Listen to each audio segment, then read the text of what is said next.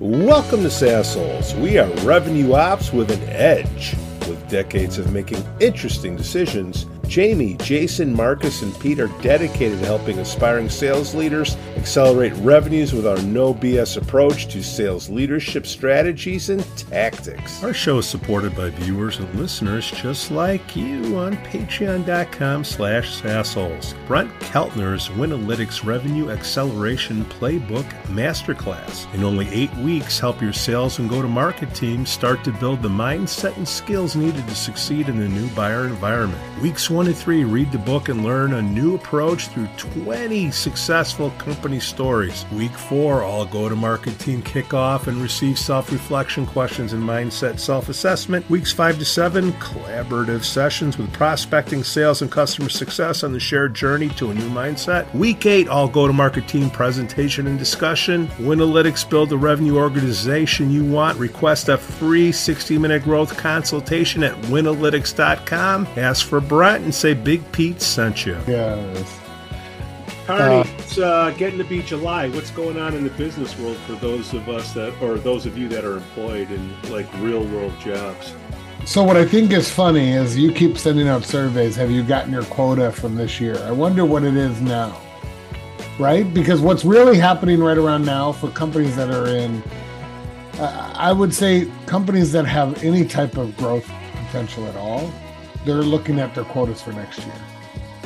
Um, if maybe they're in a non-growth mode, they're in a down uh, a, a downturn still, you know, flat growth maybe they're not looking at quotas next year as much. The reason why you have to look at quotas right now is because to keep your quotas sort of uh, minimally impacted, like you don't, a company doesn't really want to raise quotas all the time. Um, to keep your quota as stable as possible, you need to have the headcount to support it. Right. So if you're going to grow by 30% next year, you better have butts in seats and start hiring in the second half of this year for next year so that they're ramped and ready to go so that the people that have been here for a long time don't carry the brunt of the quota.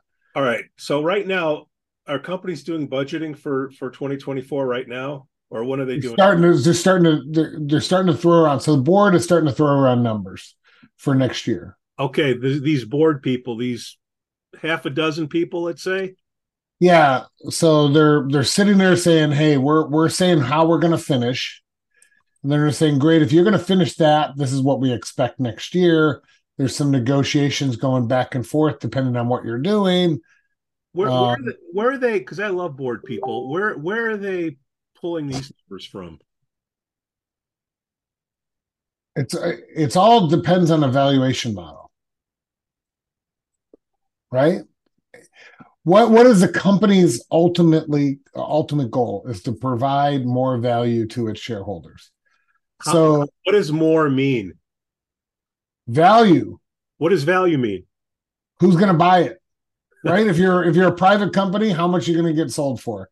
Or how when you get your next uh, fundraising what's the valuation going to be at? So basically, we're trying to get a multiple. yes it's a multiple game. Okay, why don't we just share that with everybody in the company? well because one there's there's two reasons. One you got to finish out the year the way you thought you'd finish up the year. So you don't want it, there's a focus problem you know just like a sports analogy um don't Yeah, think but- about the next game think about the current game you're in the current game you're playing you know um because that could become Yeah, a but you also tank tank a season in order to get a better draft pick for next year. I get that too. So, what? Why? Again, you're in the world. I'm not. I'm. I'm doing podcasts. You know, I don't have to worry about that stuff. But if if that's the thinking from these six people on a board, we're just going to pull these growth numbers from somewhere is there a downside for them explaining where these numbers are coming from and passing it all the way down to the person who has to actually Well- do the work I don't think there's like some hidden agenda of we want we don't want to share these numbers with anybody. I think you don't want to share the numbers with anybody until you know that those are the numbers. So right now it's very preliminary in terms of negotiations. Like, um, is there, you know, is there a chance you can grow by 30% next year? I don't know. Let me look. Let's run the numbers. Let's look at the data. Let's see if we can hire enough people yeah. to sort of support that. Yeah. So that's what's going on right now.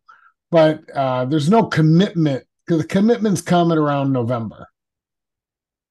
So if, if you're a company and you're a shareholder in the company, let's just say there's some you have equity in the company, it's in everybody's interest to get the multiple up, right? Yeah.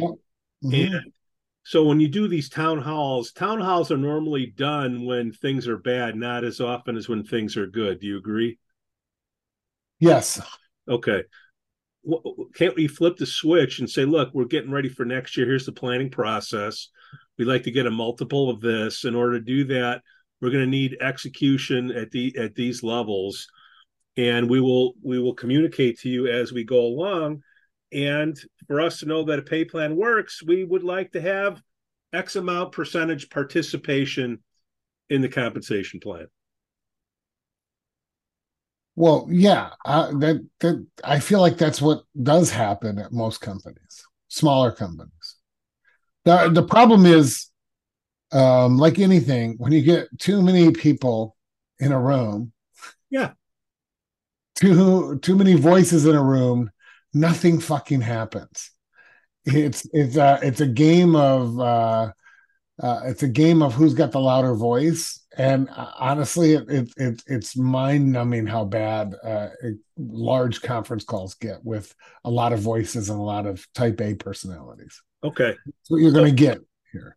Okay. i will say this the board guys are there. The board uh, men and women are there um, not because you know they've got money. They've got money for a reason. They've been through this.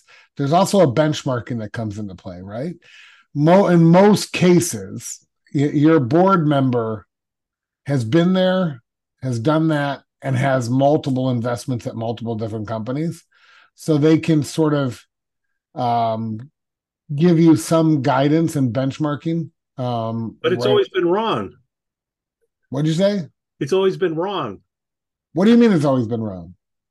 Quotas have always been wrong, or they're from the perception of the salespeople. They're always look. Quotas are always wrong to the salespeople. Yes, but the salespeople, what the salespeople don't realize is all the work that's put in to try to keep the quotas down as low as possible. Okay. What happens is when a rep, like let, let's say you've got a rep and you're a smaller company, you have 10, you have 10 reps, right? And you have a rep that's been there for years, has the potential to make a ton of money next year because he's built he or she has built up their their entire book of business and they're about to upsell a ton of clients in the software business, right? And they and they get courted away and they leave. What happens? All the other reps sort of get have to take on more quota, but they might not have the relationships that this person had.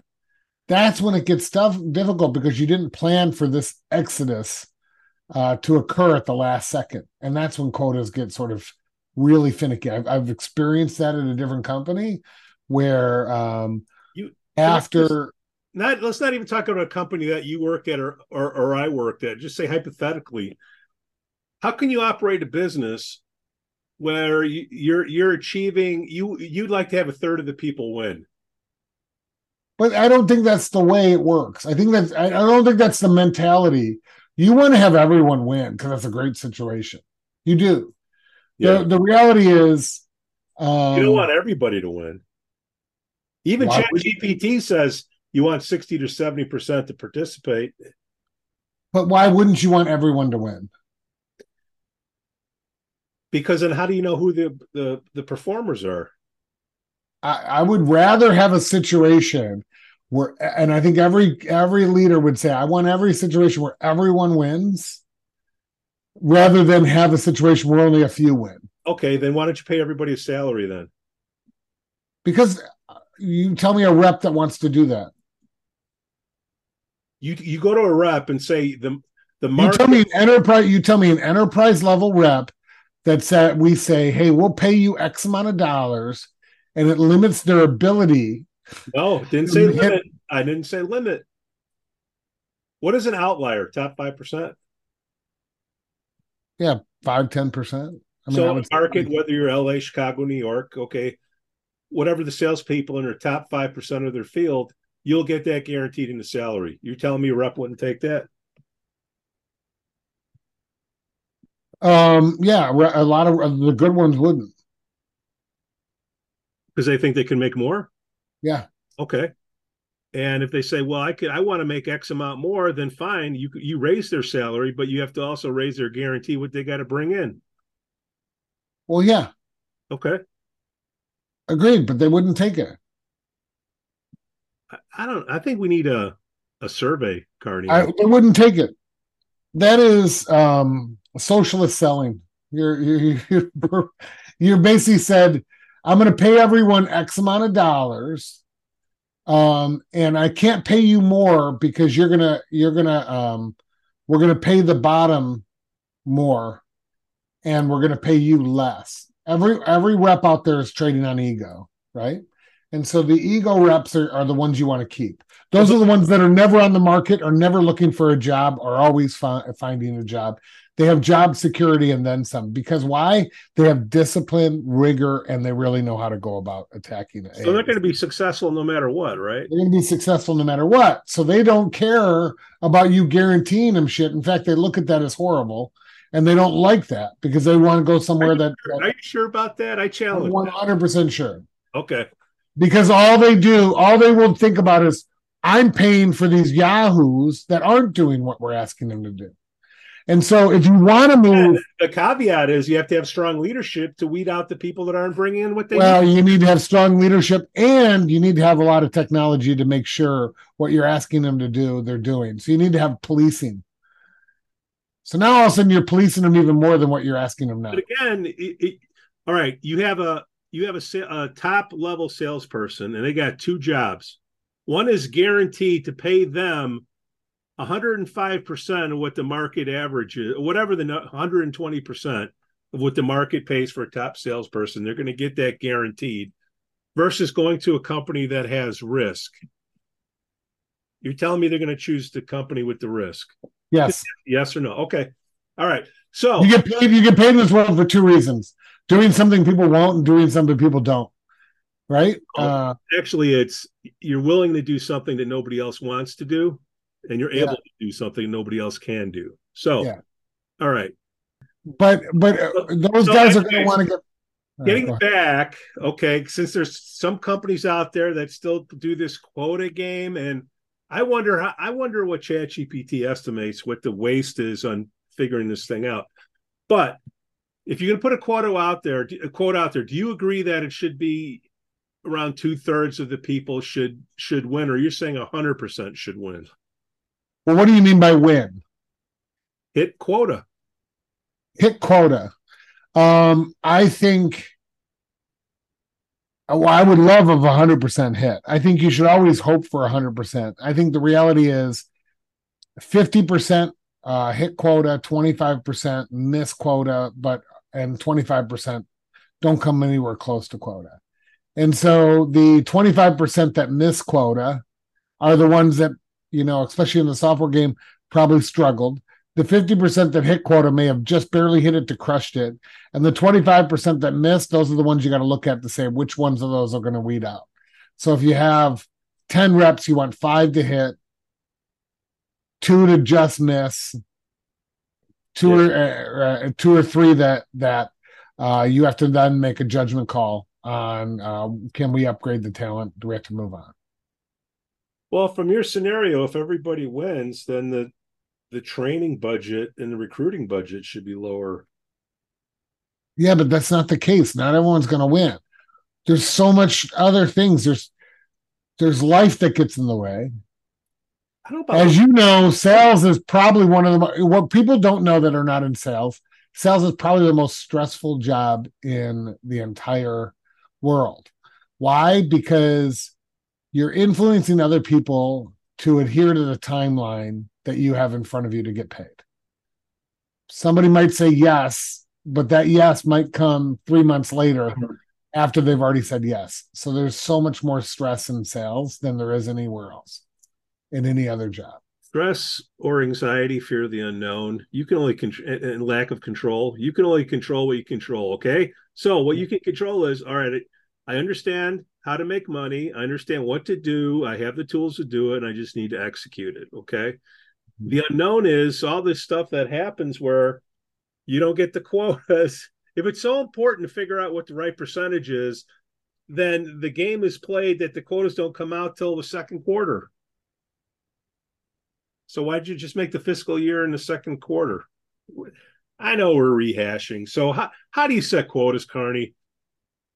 You set quotas. Well, so anyways, what you set quotas very easily, right? Oh. Very easy. Okay, you're a startup. You just open up the door. You're you're a business owner and you just hired your first salesperson. What's the number you signed up for to the board? yeah. Right? What is um what's a healthy amount of overassign? So what overassign Fudge. is fudge. What overassign is no matter how attainable the quotas are, you know not everyone's going to hit it. It's just human nature, right? So you got to assume probably 80%. So the, so the board and the CEO and the higher ups all get wiggle room and fudge. Yeah, so let's say you sign up for 8 million. Am I putting you to sleep here, Cardi? No, let's say you sign up for 8 million yeah. of uh, uh, new bookings next year, right? Okay. Um, you probably and you you're probably going to need uh, 10 reps at 1 million each to get to that. So that's 10 million you have a 20% oversight. That's that's the math. Now the reality is you don't have all 10 hired right now so you can't uh, say you have 10 million of quota because you need to include ramp time so you might need to hire if you've never if you're a brand new startup and say you have one rep on on the books and you want to do 8 million next year, you might have to hire 20 reps because you're going to give them half a half a full quota in year 1 so that you have 10 million on the books of uh, quota to give you a little bit of overassign for people leaving the company and for just shit going wrong right? And um, so you need 20, at least 20% over. That's not a fudge as much as that's a plan for the unknown. Right? Well, I'm imagining that there's a benchmark out there, maybe of some public companies that you can look at what they're going through and match how you want to follow them. Would would that be the case? No, public companies are different. Bigger companies are different, right? When when companies are not in uber growth mode they don't need to have as much of an overassign you talk to a company let's say dell or i, I don't know i'm not a, Barney, you used to you use a public company to figure out what the the market potential is no? Yeah yes but what i'm trying to say is the the overassign so that's where all your quotas add up to a higher number than what the number you have on on the books is usually lower in a more mature business. Why? Because you have a lot of what we would call run rate business going on. You pretty much know that if the shit hits the fan and nothing really works we might still drive 50 million dollars worth of new business. So really the quotas are in, are, are set to grow us from 50 at the worst case to 70 at the best case. And so therefore you have a different range. Whereas a smaller startup where you have 10, 20, 30, even 100 reps, those are small, by the way. That's not a huge company. Um, you know, you have 10 reps that um, give up or 20, 10 reps that quit, or let's say you have 20 reps and five reps just quit on you, um, that's going to impact your year right there, even if your product is great because they have a bad leader. You know, there's a bad leader. Put a Pete Janssens was hired and five people quit. Right? if you're going to, let's just say you're at a startup company, what are the steps you need to do to figure out what your quota is going to be? Well, First things first is start negotiating with the board. figure out what multiple you guys want to get at for next year and what and then immediately start thinking of how do I model this out to see how many people I need to hire? Because in most cases, if you're in a startup, you're thinking of hiring. Am I doubling in size in the sales headcount? Then on top of that, what you also need to think of is if I'm doubling in size in the headcount, I need to think of all the auxiliary stuff that's needed to support that headcount. Solution engineers, right? Those are the pre-sales guys that are out there doing demos. Probably need to hire more of those. Need to hire a better enablement team or, or more enablement people to help train and on ramp, uh, you know, bring these uh, reps on board. Need leaders. You can't just hire reps without leaders. So adding 20, 30 reps is going to cost you probably six leaders. You're going to have to hire six leaders because five to six people uh, reps per leader, maybe seven. Um, then you're going to need to hire probably another three or four um, solution engineers, probably two enablement people, an ops person at least one. Um, you're going to also then need to probably hire, uh, you know, somebody helping with commissions and look at software to do more with less right? So it's a huge investment to do that stuff. And if you're a startup, unlike um, you know, two, three years ago, two years ago, where money was sort of out there with inflation and all that, money's not out there like crazy. So when you make an investment like that, you better be right because you can't go get cash uh, as as easily as it was before. So if you're a startup, wouldn't you want to know, like if we're talking quotas, wouldn't you want to know what your marketing is capable of doing and then once the marketing is exhausted or the uh, what you're putting in and what you're getting out isn't as efficient, then you want to bring in a body. Well, it depends. If you're selling transactional sales, yeah, marketing and e-commerce. If you're selling software, that's usually that uh, usually has a longer enterprise. If you're selling to enterprise companies, that's not a run rate type of a business. That's marketing can help influence deals, but they usually it's usually not a one call close, right? It's usually a, a six to nine month close. Well, at the end of the day, you're looking for leads, and I guess if, when you once you get bigger, you're going to add these uh, BDRs to replace marketing. Once you figure out what that number is. Actually, I think it's the opposite way. Oh, really? So you get the BDRs. I think you hire SDRs while your marketing is getting going. The reason being is marketing you know you're hiring demand gen is what you're you're really saying demand generation right? Um edwards yeah. for them to for them to go find the right leads to the right personas one takes time. You can't just turn that on tomorrow and get the right leads of the right people at the right companies right? You're trying to figure that out as a startup. Sdrs on the other hand you can say and sdrs are different than bdrs bdrs are doing inbound sdrs are doing outbound SDRs you should look at as a marketing stopgap until demand gen has figured it out. And what they can do is they're going out there and targeting the personas that you think are the buyers in the right industries, in the right companies, and they're sending marketing messages trying to get appointments from lower level all the way up to higher level for the reps to be a little bit more efficient. So I think as a startup, you need to think about SDRs, even though eh, you know it's really tough right now to set meetings because everyone's got SDRs, but I think SDRs are really I liken it to the radio. You know, I say you use your cadence softwares, the outreaches, the SWares, and things of that nature. That's where you're you're programming your greatest hits as a company, right? You're sending Pete Jansen's every greatest hit you can, and then the SDRs are out there trying to sell the new song to Pete Jansen's, and then the uh, the enterprise rep comes on over the top when Pete's boss comes on board, which is me at the SaaSholes, right? Yeah. Mm-hmm. All right. So now you're a bigger company let's just say uh, a couple hundred to 500 what's what's going on right now? Is this budgeting season right now? Yeah it's budgeting season but it's different. Um if you have you know 100 to 500 reps you probably have a run rate business. You're probably doing a lot of forecasting uh, based on statistics rather than having your weekly call uh, going through deal by deal by deal by deal right? You probably still have that at the uh, the the one group that really focuses on the whales, but you have a lot of people. There's more of a flywheel impact. What you're probably doing right now is wondering, can we grow next year or not? Right? Um, because you're if you have 500 reps plus, um, the market is going to play one of the biggest roles, especially depending on what you're at. Like you remember when we were at one of our previous companies of the um, employment labor market was down.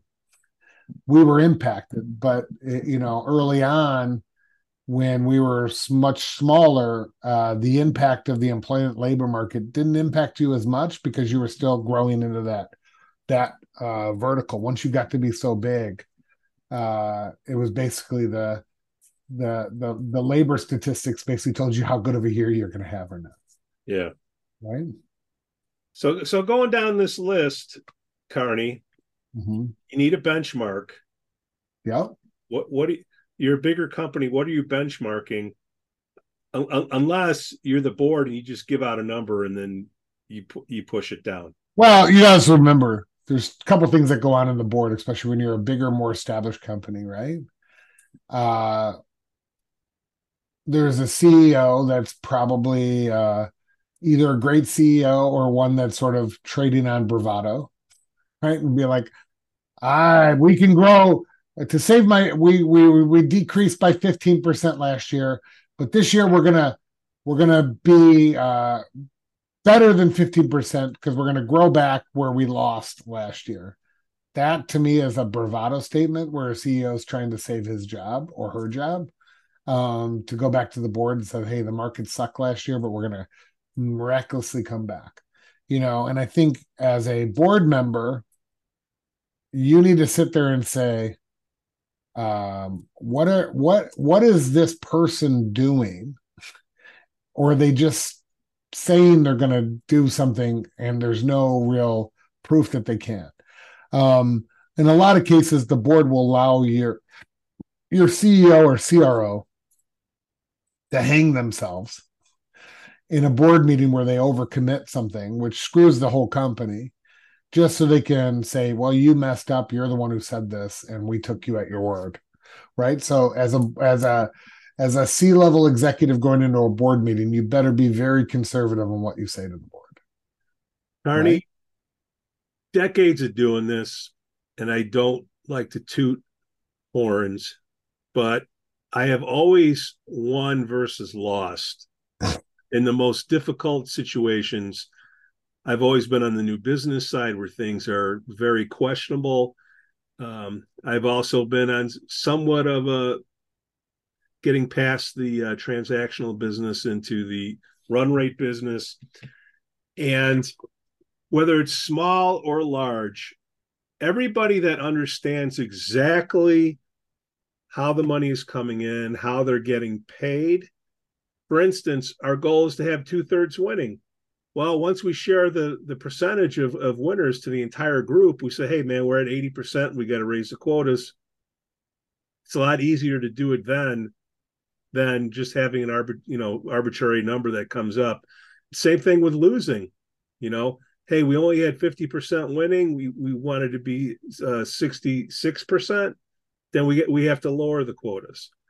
And the difference in what you pay for uh, training costs, sales costs, recruiting by having something like that out there far outweighs when when the sales plan is put together and says, "Oh my God, this looks expensive." Just throwing it out. Well, I, hold on. There's also a big difference, right? Yeah uh, a more established company, you know what the metrics are.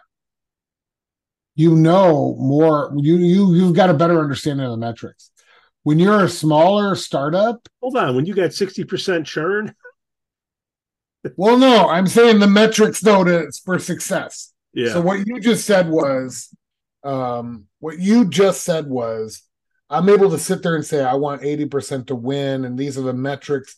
You know, like I remember you it was the funnel. How many of this equals this? How many of this equals this? You need to know how uh the the top of the funnel, the bottom of the funnel gets you where you need to. Yeah. A lot of startups they don't know that. Why? Because at the beginning of the startup, they're trading on buddies. You know, the CEOs making buddies not, with. We're not talking about startups anymore. We're talking about in upwards, I think, at 800 people. Okay, so and on the lower end, let's say 100 people. That was more on the software side. Okay, so 100 salespeople to 800 yeah, salespeople. Yeah, that's a big company. So, so that's a big company. So, so my point is sharing I'm just giving a clue to everybody out there. When you share share from top to bottom of the information that you have, if that can work for me, why can't that work for the CEO and, and the board? But I think so. I've always been uh, an open book when it's come to that. So my experience has always been.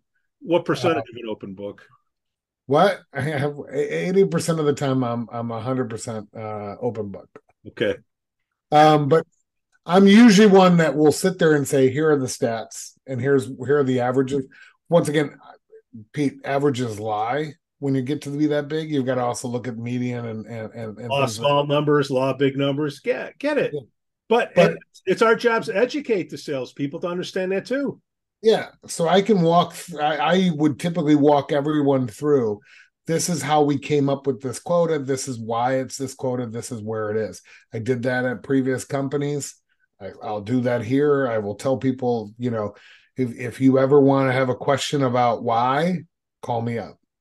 Um, at the end of the day, there will be decisions. So here's the one big thing. Yeah. Does anyone who's a leader out there, there will be time for you to argue your decision with the circle of trust, whatever it is. You're in a conference room, you're arguing with the CFO, you're trying to win lower quotas, you're doing this, you're doing that. Let's lower the quotas, let's do this, let's do that. Um, you may or may not win that battle. Regardless, when you leave that conference room, there is no battle, and whatever you guys have agreed upon is what you're moving forward forward with uh, for that year. You can't sit there and say, "Well, I wanted the quotas to be a million, but I got forced to move it up to 1.2. And that's why you guys are all screwed. Just don't, don't do that. You, you're just that's what's happening. That's exactly what's happening. I know, but but you as a as an ops person, you as anybody, don't say that shit because all you're basically doing is writing your uh your your you're basically writing your uh your demise, right? You're basically saying I don't need to work here anymore because I'm not on board with uh, the decisions that are being made. Yeah, and if you're fine with that, then you're fine with that. Just know you better get your resume uh, polished and out there.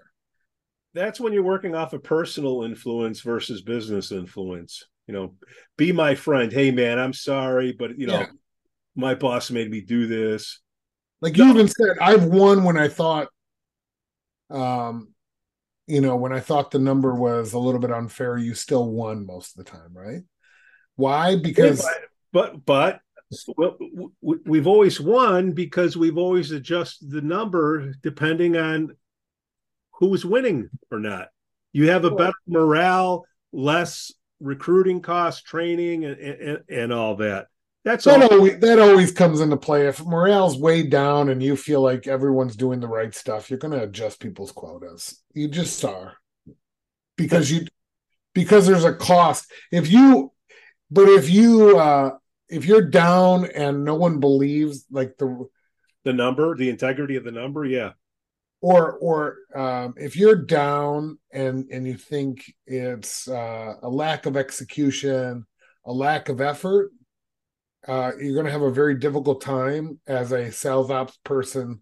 If, if the entire company believes there's a lack of effort and a lack of um, uh, passion by the leadership on the sales side, you're going to have a very difficult time in um, getting any type of relief. The other thing that's going to come into play is in a down market, you know, you're going to have executives that sit there and say, hey, this quota might seem unfair, but tell me where it isn't unfair at other companies because it's the same everywhere else. Right. So in a down market, you got that shit to play with as well. Here. Carney, what is churn? Uh, reps that leave. There's two rep, two types of churn, right? There's forced and uh, voluntary and involuntary.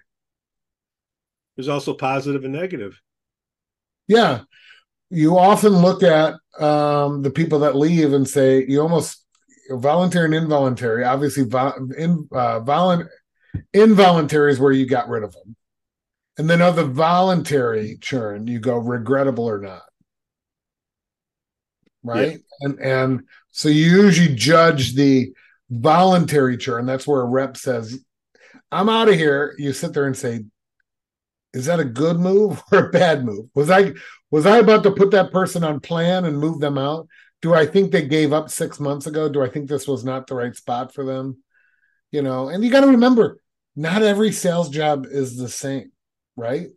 Great rep at one company could be a great rep, uh, could be a really bad uh, rep at your company because it's a different sale process. You know, some some companies, your sales rep is out there and they're bringing in connections with the client and then they're basically turning it over to their pre-sales team to sell the technical solution.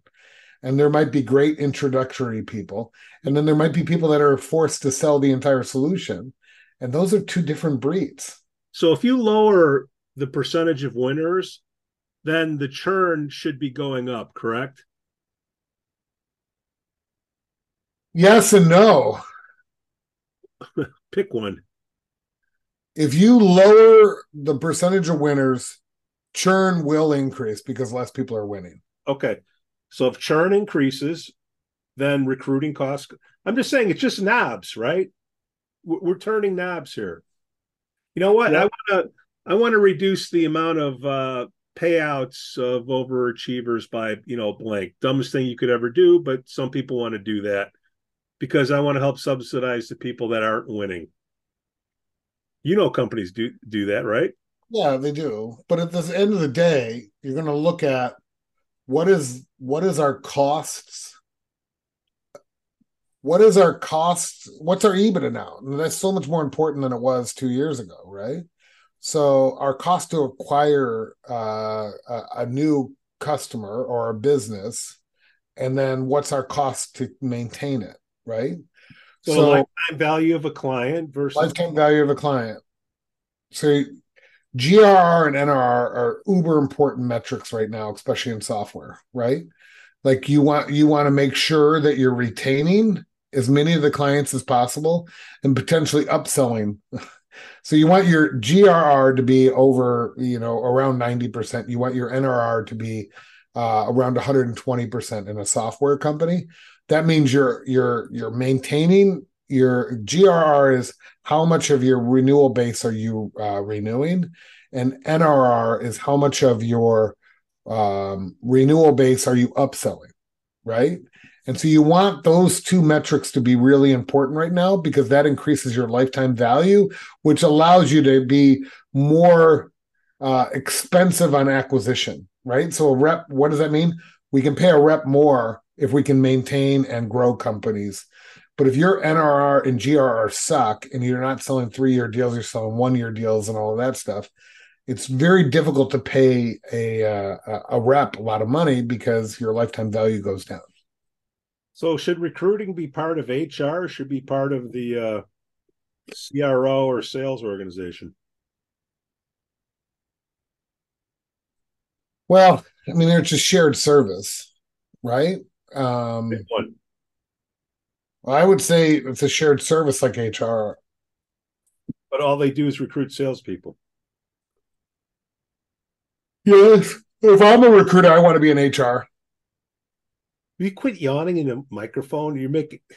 If I'm a if I'm a recruit, sorry, if I'm a recruiter, I want to be in HR. I didn't ask that. You you are paying somebody to bring in leads of people to work at your company. Do you want those people to work for you or for HR? HR. Okay, because of their budget? Well, that and I just don't want to have to maintain them when I don't have anyone to hire. like I only want to I only want I, I love our recruiters. Love them.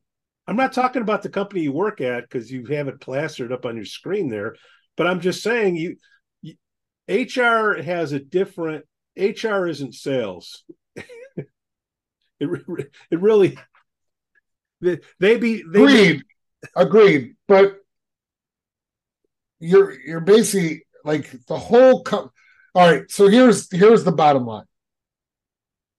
The whole entire company, no matter what group you work in, finance, HR, legal, uh, if you're not thinking of how do you make sales better, then just get you should be gone. Right? Yeah. Um everything in this company has to be um based on sales. And so therefore reporting into sales or not everyone reports to sales. I don't care what company you work for, everyone reports to sales. You're either selling the company or selling the uh, uh or selling the product, right? But everything's in sales and it Well, starts and ends with sales. Well, there's always churn in sales, so you always want to have a bench. So you do want to have these recruiters always working. And if it's coming out of your budget, then it then you know the sales expense is higher. Because when you have a shared service, then it's questionable. Well, what time are they spending working on sales versus, you know, engineering people? You know, of course, there's tech recruiters versus sales recruiters. And that's kind of my point. When you're putting this quota together, now it's getting to be July you, you're coming up with these numbers. Does anybody ever talk? Hey, when do we want to launch these numbers to the team? Oh, so that that is usually if you're good, you come up with this idea of where you think you're going to be next year. Yeah, You're you're once you do the modeling, um, you then have an immediate call with your head of HR and your recruiting team, and say, start, and you bring in some leaders, some sales leaders, and say we need to start hiring now. You don't let everyone know because you don't want to distract you, know the, the the the group of what's going on but at the end of the day if you're going to hire if you're going to double in size in the sales department people are going to know but you the, the the the sooner you get the recruiters on board the sooner you get the leadership on board that you need to bring in you know five more uh, rvps and 30 more reps or whatever it is four more you better you better have everyone on board with that and say we're we're frantically recruiting starting now because it's going to take you 90 days to get somebody in here and it's going to take six months for them to get ramped and that's how your quota is going to be based All right. What about quotas for leaders? um so if you have an 80% haircut at the direct line right um you usually the quotas for leaders to me is just a game of how much you want to pay Yeah. Okay. What's the game? well how much relief do you give them compared to uh the rest you just give them the fudge? roll up what fudge? it's kind of a fudge Yeah. You could give them if you, you could say, "I'm going to give you, Edge. Fudge. I'm going to give you the hundred percent of your roll up," or you could say, "I'm going to give you ten percent off of your roll up." Um, but you want to make sure whatever their roll up is is different. At the end of the day, overassign only pertains to the frontline sellers, not the leaders. So the the the leaders is more of a game of uh, how much do you think they should get paid to cover for termination. Great. What's a game? Why is it a game? Why isn't it science? Because it all depends on how much overassign you have. Right? Like if you have, Is it always going to be different from year to year? yeah, because every region is different, right? Okay. So you, so every market is different. So where do the changes come from? well, so if you have, so think about it. If you have six reps and, um, I'm just saying also- market market conditions have changed. That's why you're going to either lower quota or raise quota, right? Agreed, but we're, we're, we're talking now about the, the, the RVPs. Yeah. The RVPs, it's going to depend on the uh, market that they're going into. Are they going into a brand new market that has no penetration? I might give that person more relief than someone that's been selling into the West Coast forever and has established reps, right? You might say, well, this person who has established reps and has all these accounts, we might only give that person 10% relief off of their number. But the person that's going into uh, Texas and we've never sold into Texas and we don't really know how to sell it, I might give them 30% relief. Is it possible for all these variables that we're coming up with, these games that we're playing, is it possible when we do these retreats? Couldn't this be like what be one big ChatGPT prompt? Couldn't it? Why? why? Why do you laugh? Why do we even have offset? You you in this ChatGPT, you're basically like, why is there even people here? You want Terminator to occur. Uh, no, it's I want efficiency to, to occur. And I'm I'm I'm seeing what the things that I that I'm able to do with it, and it can it look. By the way, ChatGPT lies when it doesn't know the answer. Just so you know, it's yeah, not the. You have to train it. So do sales reps. Sales reps don't lie. Sales reps lie. Everyone lies. CEOs don't lie. Everyone lies. Everyone lies. So I guess I would love to have a nice little uh maybe our next session, Carney, is us just taking the hour and we just do a prompt for sales quota for next year. Let's do it. How do you build sales quotas for next year? What's the best way? What metrics should you take? The first, the first question I ask is how many should win? Seven, 60, I mean, 70%. Okay, great. If that's true, then what are the market conditions next year? That's the negotiation on what the market can, the, the crystal ball of what the market's going to look like. Yeah, but ChatGPT doesn't know what the market's going to look like. In fact, ChatGPT is only. I, that's uh, what I'm saying. That's the variable that you negotiate. What does the future look like? But so that's the problem. If you knew, but that's the entire. ChatGPT isn't going to figure that out. You no think way. if you insert five companies that we're chasing because of their multiples, all right, and we want to grow like them, okay, what should our numbers be to keep on pace with them? That's all that I'm saying, Carney. We'll work on that on the next show. Another fascinating show, Carney. See you later. Bye show is supported by viewers and listeners just like you on patreon.com slash saasholes. Brent Keltner's Winalytics Revenue Acceleration Playbook Masterclass. In only eight weeks, help your sales and go-to-market teams start to build the mindset and skills needed to succeed in the new buyer environment. Weeks one to three, read the book and learn a new approach through 20 successful company stories. Week four, all go-to-market team kick off and receive self-reflection questions and mindset self assessment. Weeks 5 to 7, collaborative sessions with prospecting, sales, and customer success on the shared journey to a new mindset. Week 8, all go to market team presentation and discussion. Winalytics build the revenue organization you want. Request a free 60 minute growth consultation at winalytics.com. Ask for Brent and say Big Pete sent you.